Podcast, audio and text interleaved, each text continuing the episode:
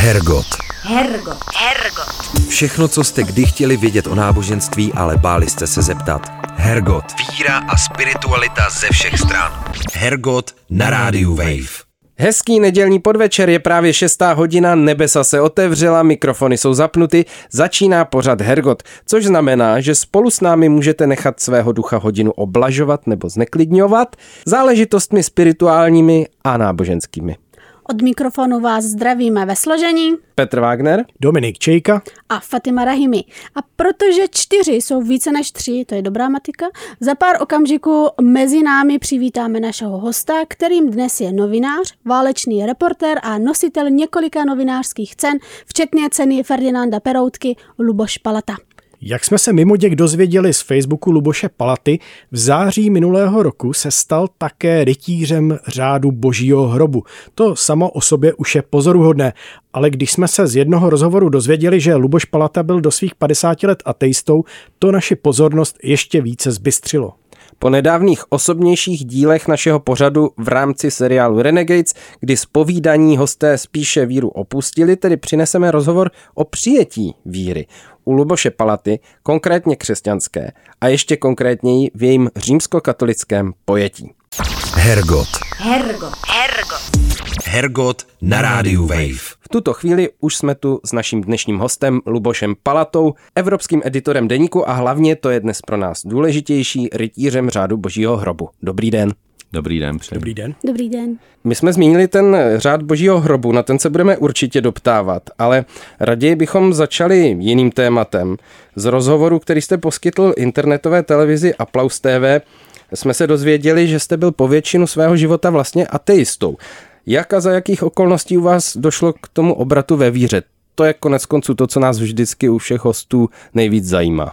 To je dlouhá story, takže doufám, že máme dost času. Máme, určitě. Ale long story short, prostě jsme byli na takovém krátkém nedělním výletě na Sázavě a tam v Sázavském klášteře, po té, co jsme absolvovali krásnou prohlídku s jedním tamním knězem, kde jsme se bavili o všem možném, tak tam na takovém malém stolku ležel takový malý nenápadný papírek, že teologická katolická fakulta otevírá kombinované studium a že se na to dá ještě přihlásit.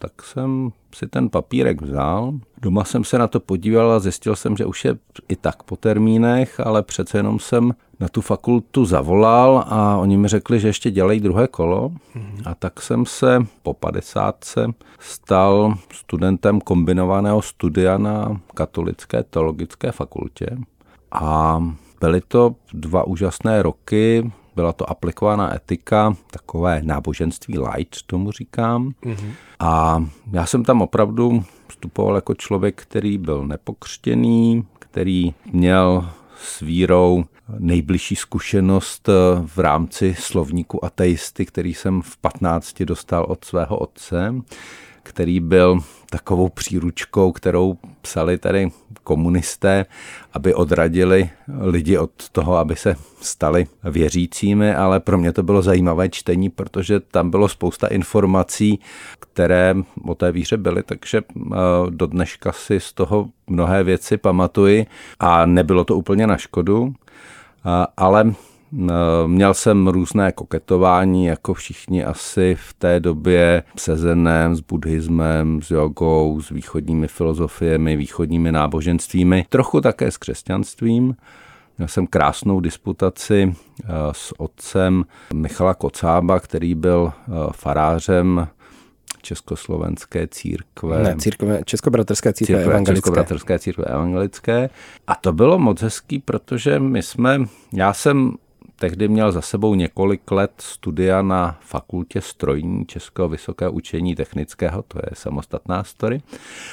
A přistupoval jsem k tomu, k té debatě z toho materialistického hlediska a on z toho náboženského a asi po dvou hodinách, kdy jsme si spolu povídali a dostali jsme se k vzniku vesmíru a k tomu úplnému počátku, tak pan Kocáb vyhrál.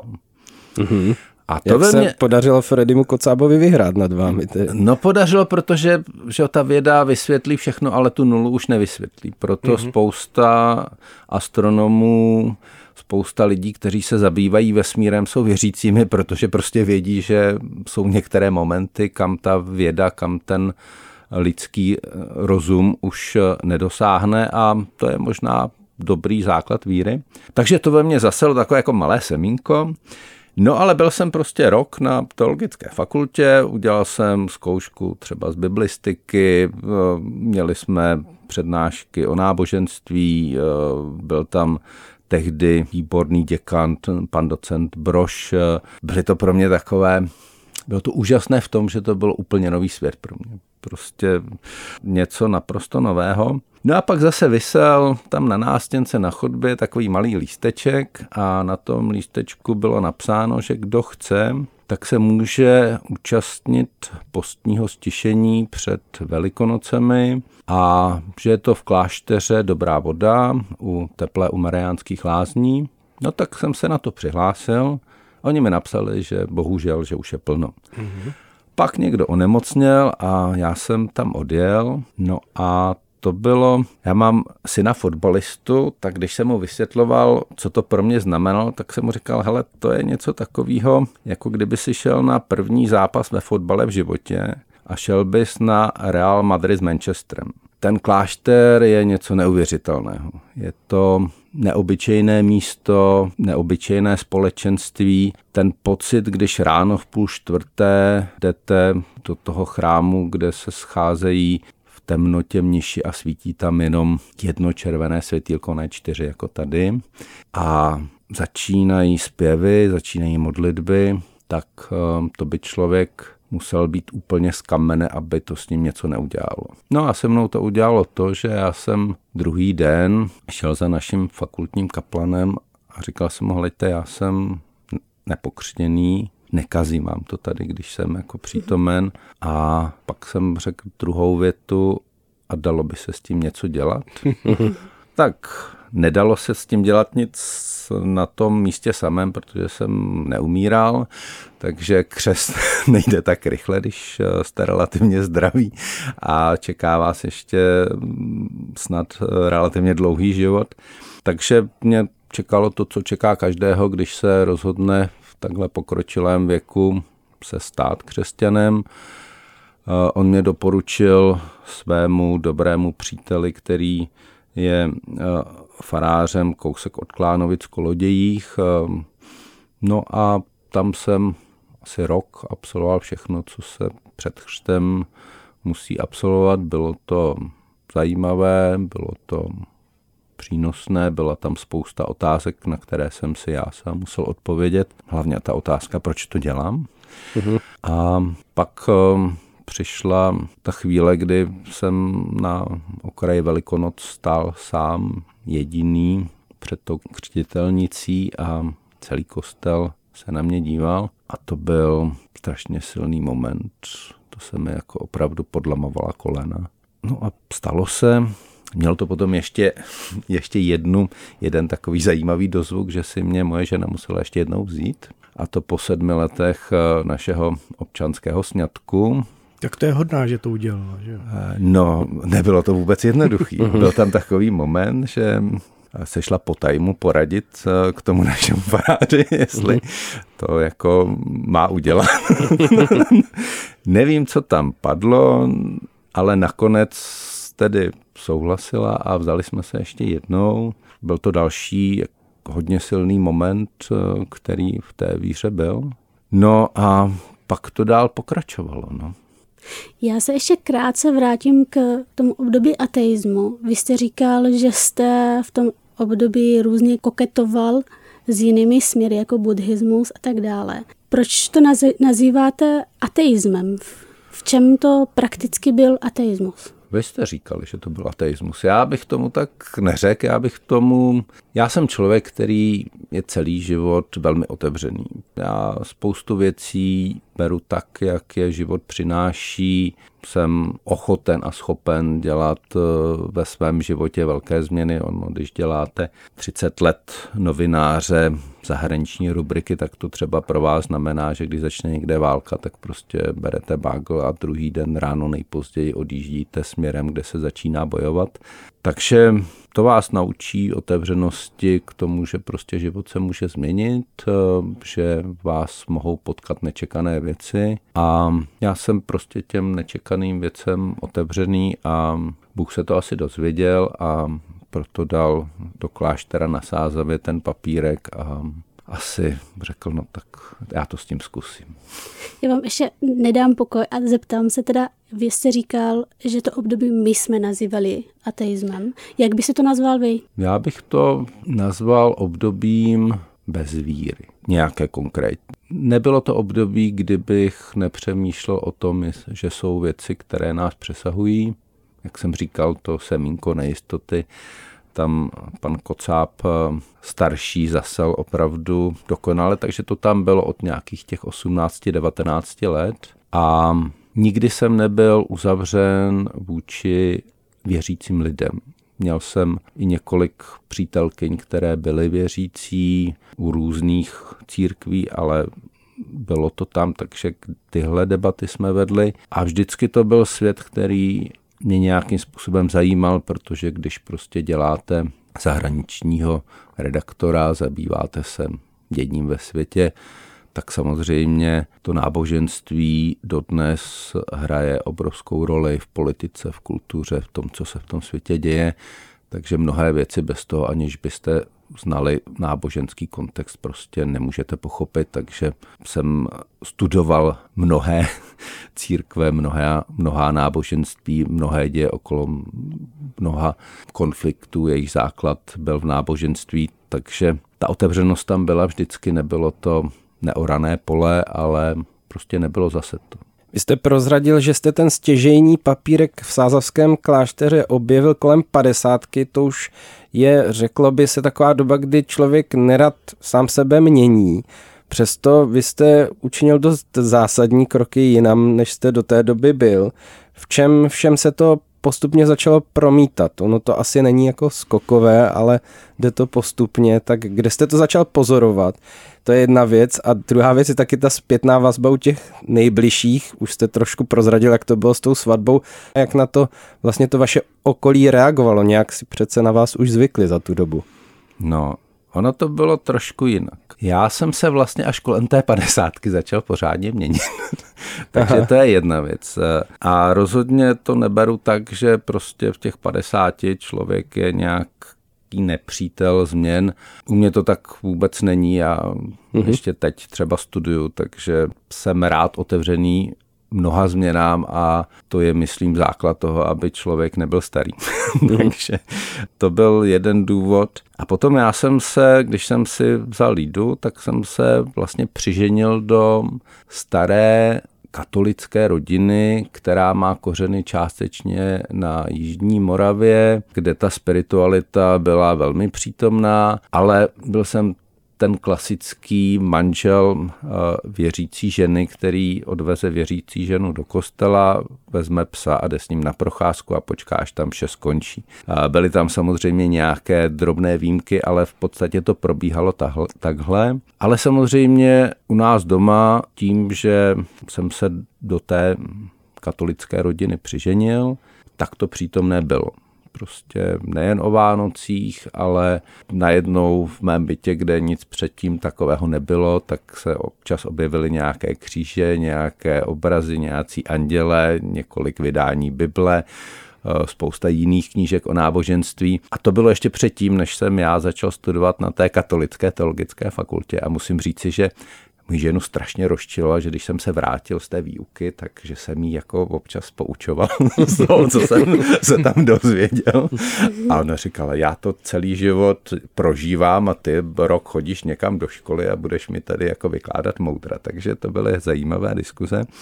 Ale každopádně to bylo tak, že nedovedlo mě to k víře, ale zřejmě mě to připravilo k tomu, abych na to byl otevřený víc, než bych byl, kdybych býval prostě v téhle rodině nežil a vlastně maminka mé ženy a potom její sestra byli také těmi, kdo mě vlastně provázeli ke křtu v různých eh, těch fázích. A je samozřejmě fajn, když jako teď mohu se svojí ženou chodit do kostela a máme to vlastně jako další takové naše pojítko, další takový rituál vedle mnoha jiných hezkých rituálů. A já to mám dokonce tak, že eh, vždycky trvám na tom, že do toho kostela eh, v tu neděli jako musíme jít spolu, protože když tam jsem sám, tak mám pocit, že mi tam prostě moje žena chybí. Takže to je takové hrozně, taková hrozně fajn věc, která je s tím spojená. Takže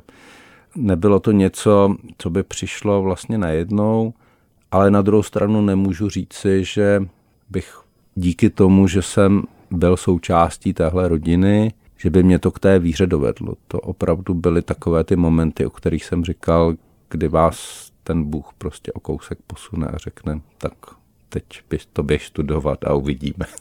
Já bych rád ještě ten okruh těch blízkých osob rozšířil o známé a kamarády.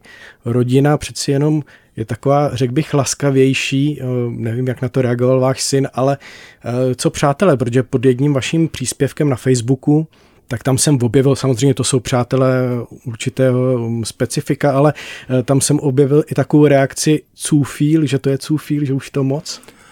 Víte, tady v Praze jsou věřící něco jako chartisté. Jo. To je opravdu obrovský. A teď přemýšlím, jak to myslíte. no, v různých směrech. Je to opravdu téměř jako výlučná minorita, je to na počet obyvatel Prahy opravdu malé procento a to ještě do toho se počítají v těch kostelích eh, ti turisté, ti různí expati a tak.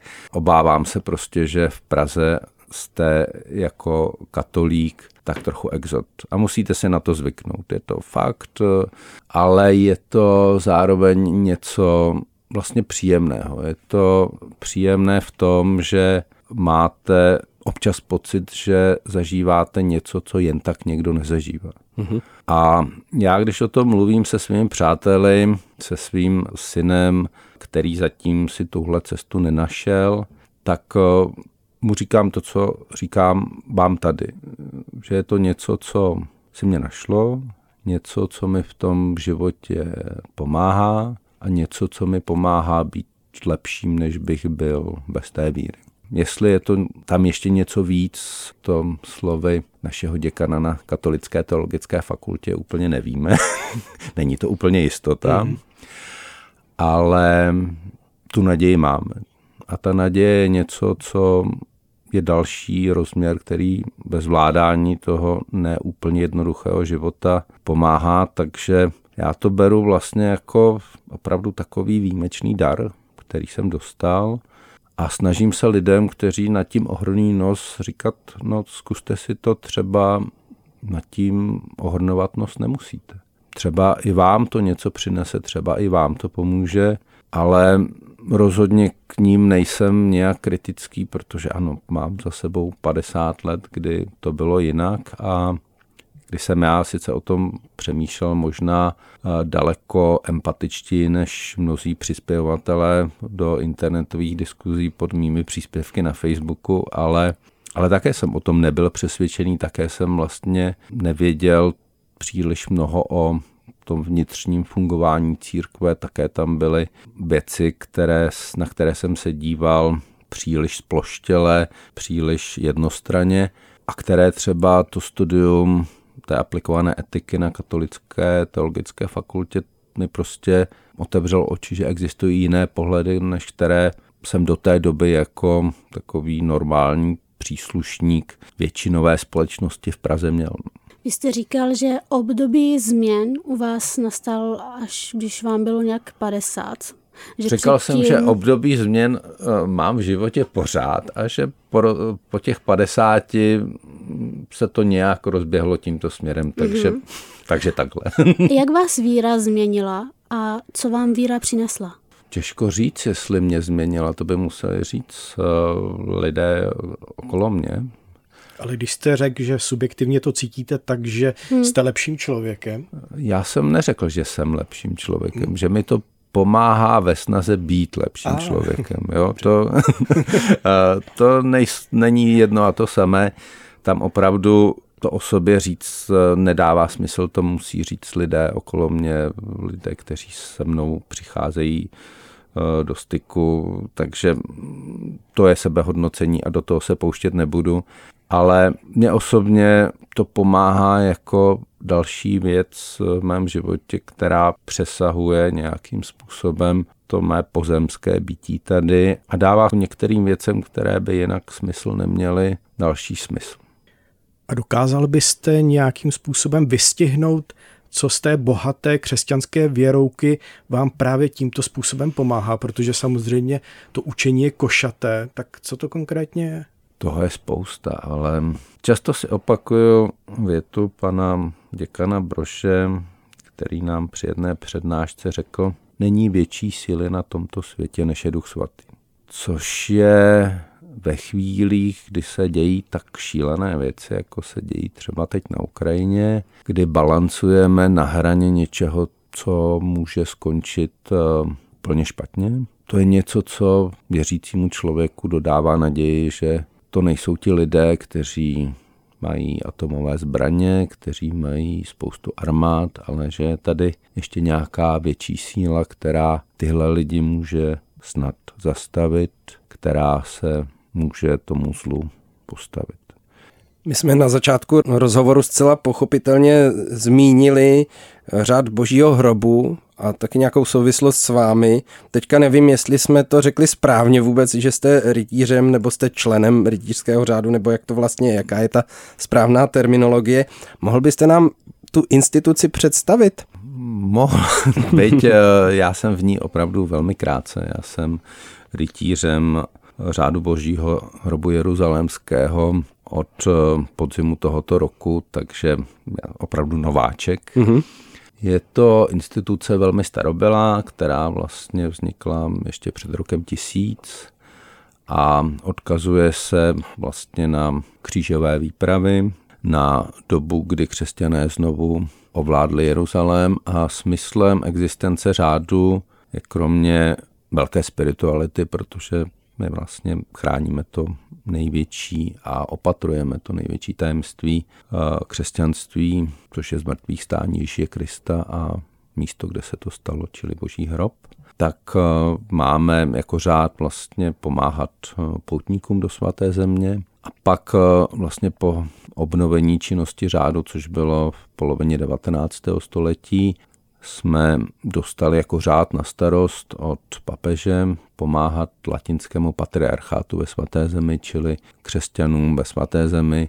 V tuto chvíli je to Izrael, je to Palestína, je tam ještě dokonce i část Kypru, ale tam ty podmínky samozřejmě nejsou tak problematické, ale když se podíváme na to, co se teď je ve svaté zemi, tak je ten závazek o to větší a já jsem, mě si to členství v řádu našlo podobně, jako si mě našel Bůh v tom sázavském klášteře. Já jsem se učil, jak dodělám ten doktorát z českých dějin, tak jsem se učil na jednu zkoušku a tam jsem narazil na volbu Edvarda Beneše prezidentem a tam hrál velmi důležitou roli lidovecký politik Jan Jiří Rykl, který bohužel zemřel velmi mladý, ale byl v té době velmi důležitou takovou spojnicí katolíků, jak v českých zemích, tak na Slovensku a podařilo se mu zajistit eh, poměrně velkou část hlasů pro Edvarda Beneše.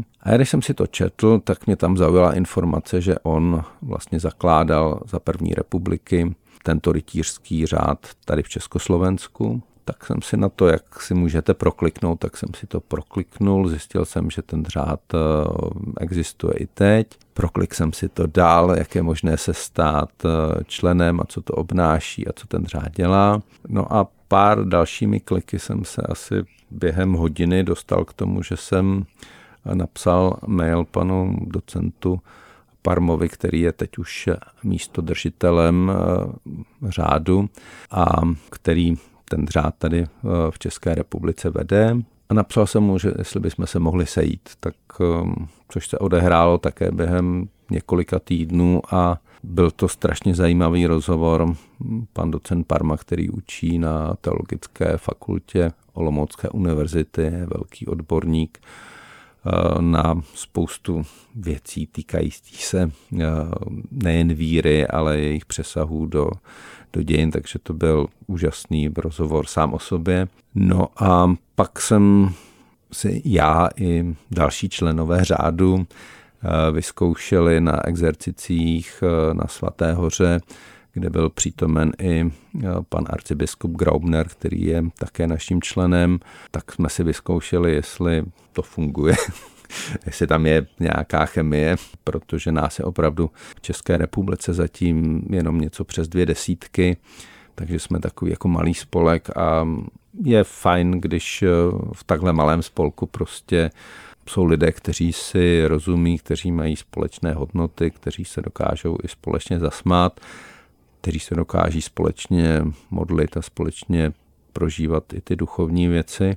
No a mě to oslovilo, oslovili mě i ty lidé, které jsem v řádu potkal a Bůh to tak chtěl, že už tento podzim byla velká slavná investitura, což je krásný obřad, který má několik částí, trvá dva dny. Odehrával se ve svatovíckém chrámu, ta první část dokonce v kapli svatého Václava přijal kardinál Velmistr. Bylo to před naplněným svatovíckým chrámem, takže ano, křest byl velkou událostí, kdy se mi podlemovala kolena, ale i tady při té investituře jsem měl co dělat, abych to ustál. Takže to byl velký zážitek a ten měl v minulých dnech eh, další úžasná pokračování, kdy jsem v rámci delegace pana prezidenta odletěl do svaté země do Jeruzaléma a tam se mi podařilo nad ránem v tom úplně prázdném Jeruzalémě, který je teď úplně bez turistů, navštívit chrám Božího hrobu. Kde to jsem, bylo poprvé? To bylo, nebylo to poprvé, byl jsem tam někdy na konci 90. let, kdy to ještě mělo k víře daleko a kdy jsem to samozřejmě tak neprožíval, kdy mi Jeruzalém přišel jako krásné staré město se spoustou památek. A tehdy mě teda víc oslovila arménská čtvrť, protože já jsem jako novinář začínal jako odborník na Kavkaz a mám tam mnohé přátelé a tuhle spiritualitu jsem měl vždycky rád a vždycky i v dobách, kdy jsem ještě nebyl pokřtěný, tak tam to na mě takzvaně padalo. Takže ale teď to bylo poprvé, když jsem si uvědomoval, kde jsem, co tam dělám, proč tam jsem. A na tuhle cestu navazovala také shodou okolností pouč naše řádová do do Říma, kde vlastně jsme přijeli poděkovat eh, za povýšení na místo držitelství, což znamená vlastně nejvyšší stupeň v rámci řádu, což je velká čest na to, kolik nás je a jak eh, jsme vlastně mladá část eh, řádu. Rytířů božího hrobu je celkem 30 tisíc v mnoha zemích Evropy, ale i v Americe, v Austrálii a mnoha dalších zemích. Čili z toho už vidíte, že my jsme opravdu jenom malá částečka a to, že jsme byli takto povýšeni, je opravdu velká čest. No a pan docent Parma byl i v Římě a on tam mnoho let žil, studoval, teď tam pracuje jako historik, zkoumá vatikánské archivy a tři dny nám dělal úžasného průvodce po Římě. Byli jsme i na svátek svatého Pavla v římské bazilice, eh, kde byl kde sloužil mši papež František, takže i to bylo úžasné. Já už jsem setkání s papežem Františkem zažil eh, ještě před svým křtem, kdy jsme byli o velikonocích s mojí manželkou a mohli jsme se s ním vidět velmi zblízka. Tohle bylo něco trochu jiného, ale bylo to také úžasné a tohle pokračovalo ještě dalšími velmi velkými zážitky, kdy jsme sloužili při nebo když jsme sloužili, protože jsme to nesloužili jenom my, ale měli jsme mši přímo v chrámu svatého Petra v jedné z těch kaplí, které jsou no, vlastně v těch podzimních kryptách kaply Cyrila Metodie, patronů Evropy, kde jsem dokonce měl jedno ze čtení, takže to je další věc, která se vám hodně dostane pod kůži. No a během těch několika dnů jsme vedle těch čtyř eh, papežských bazilik eh, navštívili ještě spoustu chrámů, takže doteď z toho mám v hlavě takové velké hučení, protože to bylo taky velký zážitek eh, a něco taky naprosto výjimečného, co člověk jen tak nezažije. A úplně na konci v neděli jsme měli mši v našem řádovém kostele, kde byl zase kardinál velmistr, kde byli členové řádu ze střední Itálie a to bylo taky moc, bylo to velké. Takže já mám za sebou opravdu takovou jako smršť krásných zážitků a být rytířem je ještě opravdu povýšení v té víře v tom, že vám to dává větší závazky než obyčejnému věřícímu. Je řádový kodex, který by měl člověk dodržovat. Je krásná řádová modlitba, kterou se modlíme. A to společenství, které má dvě roviny. Jedno je, že se vlastně zajímáte o svatou zemi, o to, co se tam děje, zajímáte se o tu křesťanskou komunitu, níž jsou třeba i křesťané hebrejského jazyka, čili židé, etničtí židé, dalo by se říci, kteří ale věří jako křesťané a mají dokonce svoji farnost. A zároveň je tam i ta velká spiritualita, kterou, když máte takového průvodce, jakým je pan arcibiskup Graubner, tak to je něco úžasného, protože on sám je prostě úžasný člověk. Hergot. Hergot. Hergot. Všechno, co jste kdy chtěli vědět o náboženství, ale báli jste se zeptat. Hergot. Hergot na rádiu Wave. Říkal jste, že k řádu jste přišel, takže jste četl eh, knihu a bádal v historii. Snaží se vůbec řád nějak jako se zviditelnit? Víte, nás je 20 v tuhle chvíli, Právě. takže na to, že nás je 20, eh, se snažíme zviditelnit opravdu docela hodně. Máme velmi hezké internetové stránky, máme facebookový profil, máme Twitter. Dělal jsem rozhovor s kardinálem Velmistrem pro eh, katolický týdeník. Dokonce byla zpráva o naší investituře i na našem deníku CZ. Takže nedá se říci, že bychom se nechtěli zviditelňovat, ale úplně to není tím prvotním cílem. My rozhodně, aspoň podle toho, co jsem vyrozuměl z rozhovoru s kolegy v řádu, naším cílem není, aby nás bylo tisíc, dva tisíce, pět tisíc, jako v některých jiných státech. My vlastně si chceme trochu udržet, eh, nechci říct výlučnost, ale to, že víme, kdo v našem řádu je, minimálně v té naší české provincii, že jsou to kvalitní lidé, že jsou to opravdu věřící křesťané, že se z toho nestane nějaká modní záležitost, jako se občas některým řádům stává. A to je dobře. Takže opravdu to není o tom, že bychom dělali nějaké náborové akce, nebo jsme přítomni na důležitých akcích, jako například byly oslavy svatého Václava ve Staré Boleslavi, kde můžete vidět na televizních záznamech, nebo když jste tam byli, tak naživo některé naše rytíře v řádových uniformách. To se občas stává, občas se těchto výjimečných akcí účastníme a to, co děláme, děláme především v tuhle chvíli za sebe, neděláme nějaké velké sbírky například zatím a trochu čekáme, až nás bude malinko víc. protože v těch 20 se dá dělat eh, jenom omezené množství věcí, ale jak říkám, nechceme nic uspěchat a nechceme, aby se to dobré jádro, které podle mě tady vzniklo a které je opravdu z velmi, velmi kvalitních lidí, tak aby se nějakým způsobem rozpustilo v nějaké masovosti. O tom to není. Jak se teda dá dostat do řádu a jak, jak možná, jak složitý to je a jak poznáte, že je to dobrý křesťan? Zase to není úplně na mě, protože eh, já jsem tam opravdu čerstvě a mám za sebou těch řádových setkání pořád ještě by se dalo napočítat eh, na prstech možná dvou rukou, čili nejsem úplně tím nejlepším respondentem. Rozumím, ale vás vzali, to znamená, že jste asi dobrým křesťanem. Vy jste prošel, takže čím jste vlastně prošel? Snažím se. No, třeba jsem musel mít eh, doporučení od svého faráře, mm-hmm.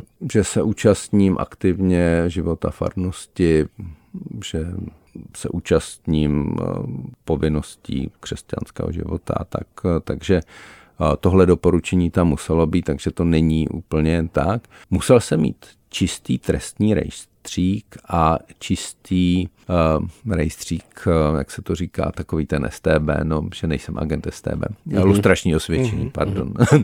tak to jsem si musel nechat udělat, to jsem v životě nikdy nepotřeboval, teď jsem to potřeboval.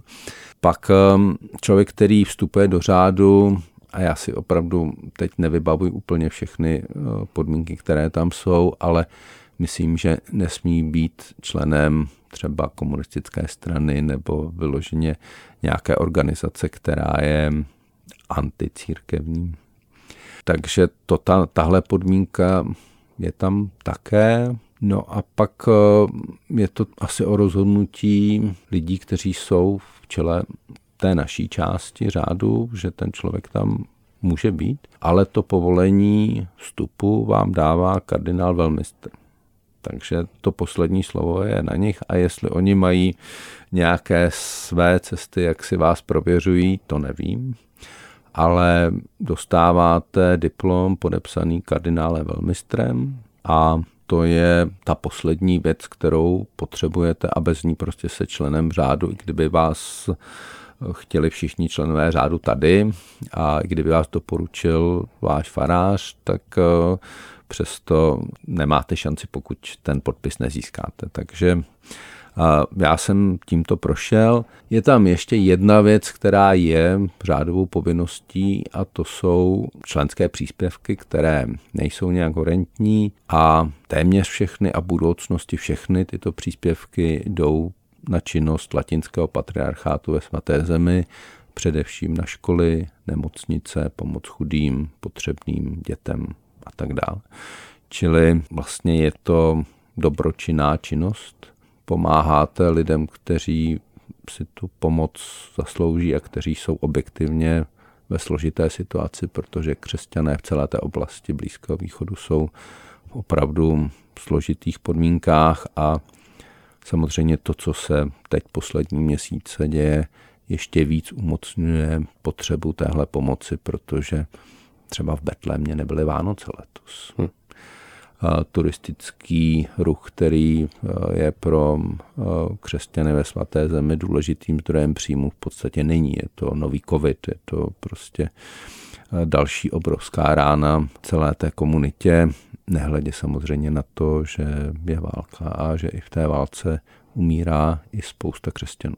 Já jsem se díval na ty vaše stránky a zaujalo mě tam hned několik věcí. Jedna, která eh, se tam píše, že řád je jedinou laickou vatikánskou institucí a že otevřen mužům i ženám. To je jedna věc.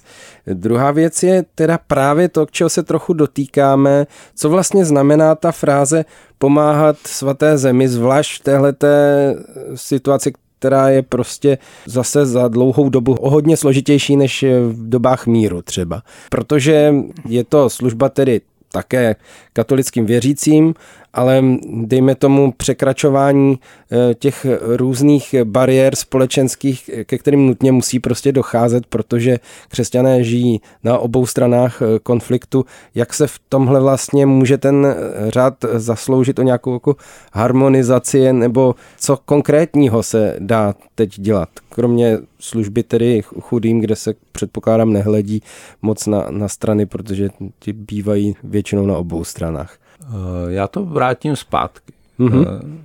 Tam opravdu je třeba vycházet z té definice. My opravdu pomáháme činnosti latinského patriarchátu ve svaté zemi. To je mm-hmm. instituce, která je tam přítomná, která zná tamní potřeby. A já když jsem o tom mluvil s kardinálem velmistrem po té investituře, kdy jsme měli oběd a vlastně přední, i když jsme se tak jako seznamovali, tak kardinál velmistr mi na to odpověděl, a jsem měl nějaké nápady, jak by se dalo pomáhat právě něco mm-hmm. takové jako vy a on říkal, hleďte, je jinak.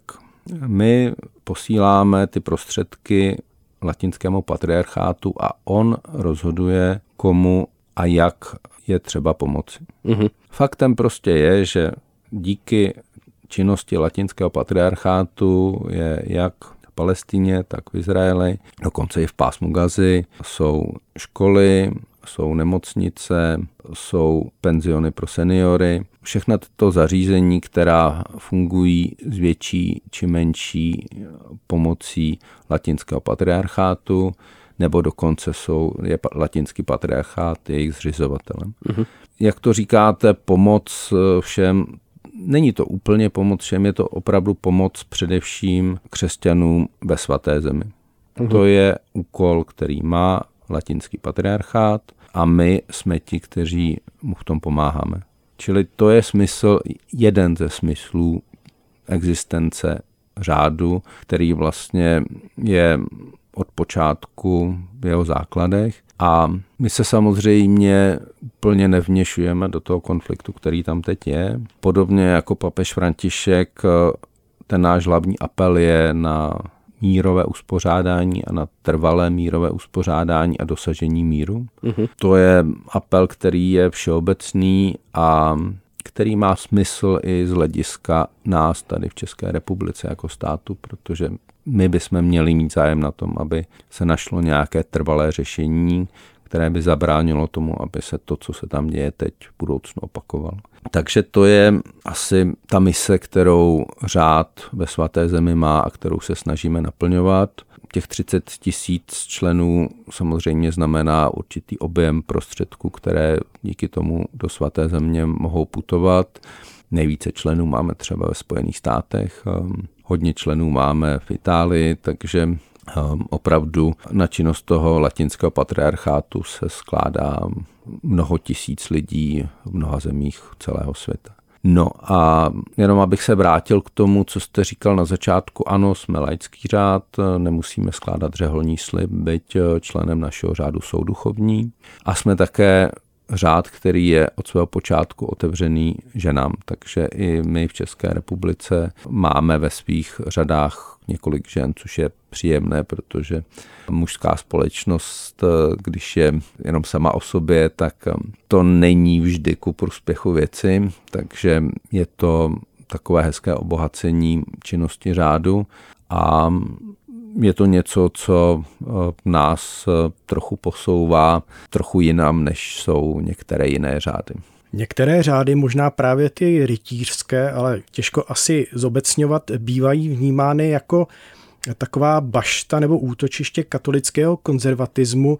Co je podle vás hodno konzervování a co by možná na druhou stranu ta křesťanská tradice nebo konkrétně katolická měla opustit. Trošku se dotýkám i různých kulturních válek, ve kterých mnoho křesťanů zaujímá vyhrocené pozice.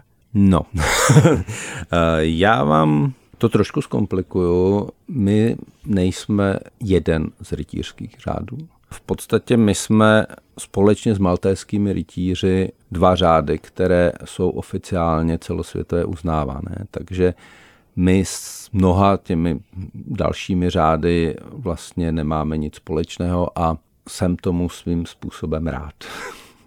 Protože opravdu to, čeho jsem se nejvíc obával a to, co jsem si zjišťoval, než jsem eh, se přihlašoval, jestli to prostě právě není jeden z nějakých takových těch umělých, poloumělých řádů, kam vstupují lidé kvůli prestiži, kvůli tomu, aby měli nějaký titul, nebo protože jsou to nějaké tak trochu sekty, které mohou budovat eh, nějaké své učení nebo svůj nějaký exkluzivní podivný pohled na celé křesťanské učení. Čili tohle já jsem v našem řádu nezaznamenal, nepotkal. To, co jsem tam potkal, je hluboká víra.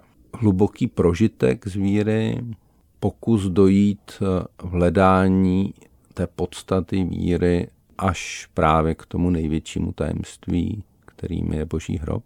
A to je samozřejmě pro mě jako člověka, který je věřícím v tom plném slova smyslu pouhých několik let něco velmi těžkého, velmi složitého, ale strašně obohacujícího.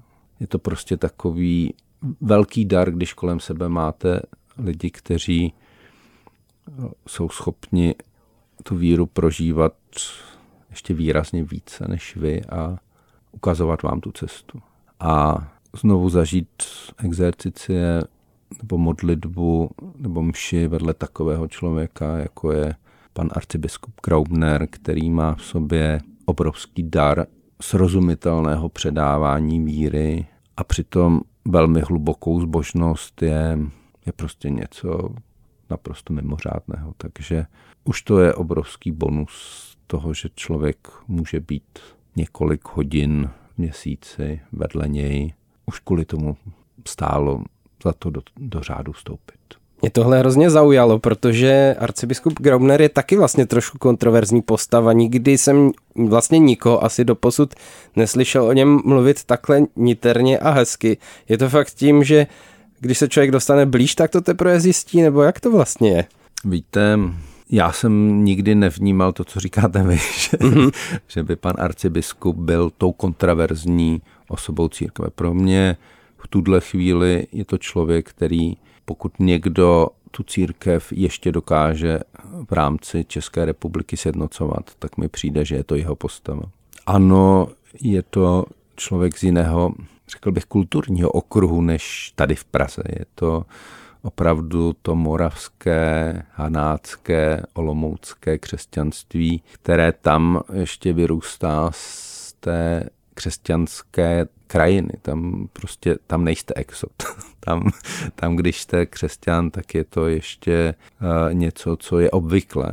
Já jsem na té katolické teologické fakultě psal závěrečnou práci o katolících za druhé Československé republiky, což je velmi složitá věc, ale jednu z těch věcí, které jsem si z toho odnesl, bylo, že na té Moravě i za té druhé republiky byli ty křesťané daleko z mého pohledu větším pořádku jako lidsky, než křesťané tady v českých zemích, katoličtí křesťané. Že to moravské katolictví vlastně bylo tou částí katolíků, kteří brzdili ten totalitní náběh té druhé republiky, všechny ty hnědé, šílené věci, včetně antisemitismu, které se tady děly. A od té doby já mám vlastně k tomu moravskému katolictví trochu větší důvěru než k tomu našemu českému. Takže a právě pan arcibiskup mi přijde, že je tím do Prahy trochu přesazeným stromem toho autentického, neexkluzivního, lidového křesťanství. A kež by tady to, co on pro mě představuje tady u nás v Praze a v České republice zapustilo kořeny. My vám moc děkujeme za návštěvu v Herkotu. Přejeme všechno dobré do vaší práce, do vaší duchovní cesty. Moc nás těšilo. Mějte se hezky. Nasledanou. Děkuji. S pánem Bohem. Naschledanou. Děkujeme. Hergot. Hergot. Hergot. Hergot na rádiu Wave. To byl Luboš Palata pro Hergot Rádia Wave, další zajímavý host se zajímavým duchovním příběhem a také možná s takovým jako skrytým poselstvím, že když je vám kolem padesátky, tak to ještě neznamená, že se ledacos ve vašem spirituálním životě nemůže úplně otočit nebo převrátit nebo přeorientovat. To se mi na tom taky líbilo nejvíc a nejenom v spirituálním životě. Jde o to, že podle mě poselství toho bylo, že člověk se může změnit, kdy chce a jestli chce. Hmm, já s tebou souhlasím. Bylo to krásné kontemplativní povídání, ale příště, pokud pan Palata někdy přijde, trošku bych se zaměřil i na ty, řekněme, přesahy do té kultury a politiky, kulturní bálky a tak dále. Takže se budeme těšit na další potenciální rozhovor. Do té doby se mějte krásně. Příští týden ve stejné sestavě, ale s úplně jinakým tématem se budeme těšit. Ahoj! Ahoj! Ahoj! Hergot. Poslouchejte podcast pořadu Hergot kdykoliv a kdekoliv. Více na wave.cz lomeno podcasty.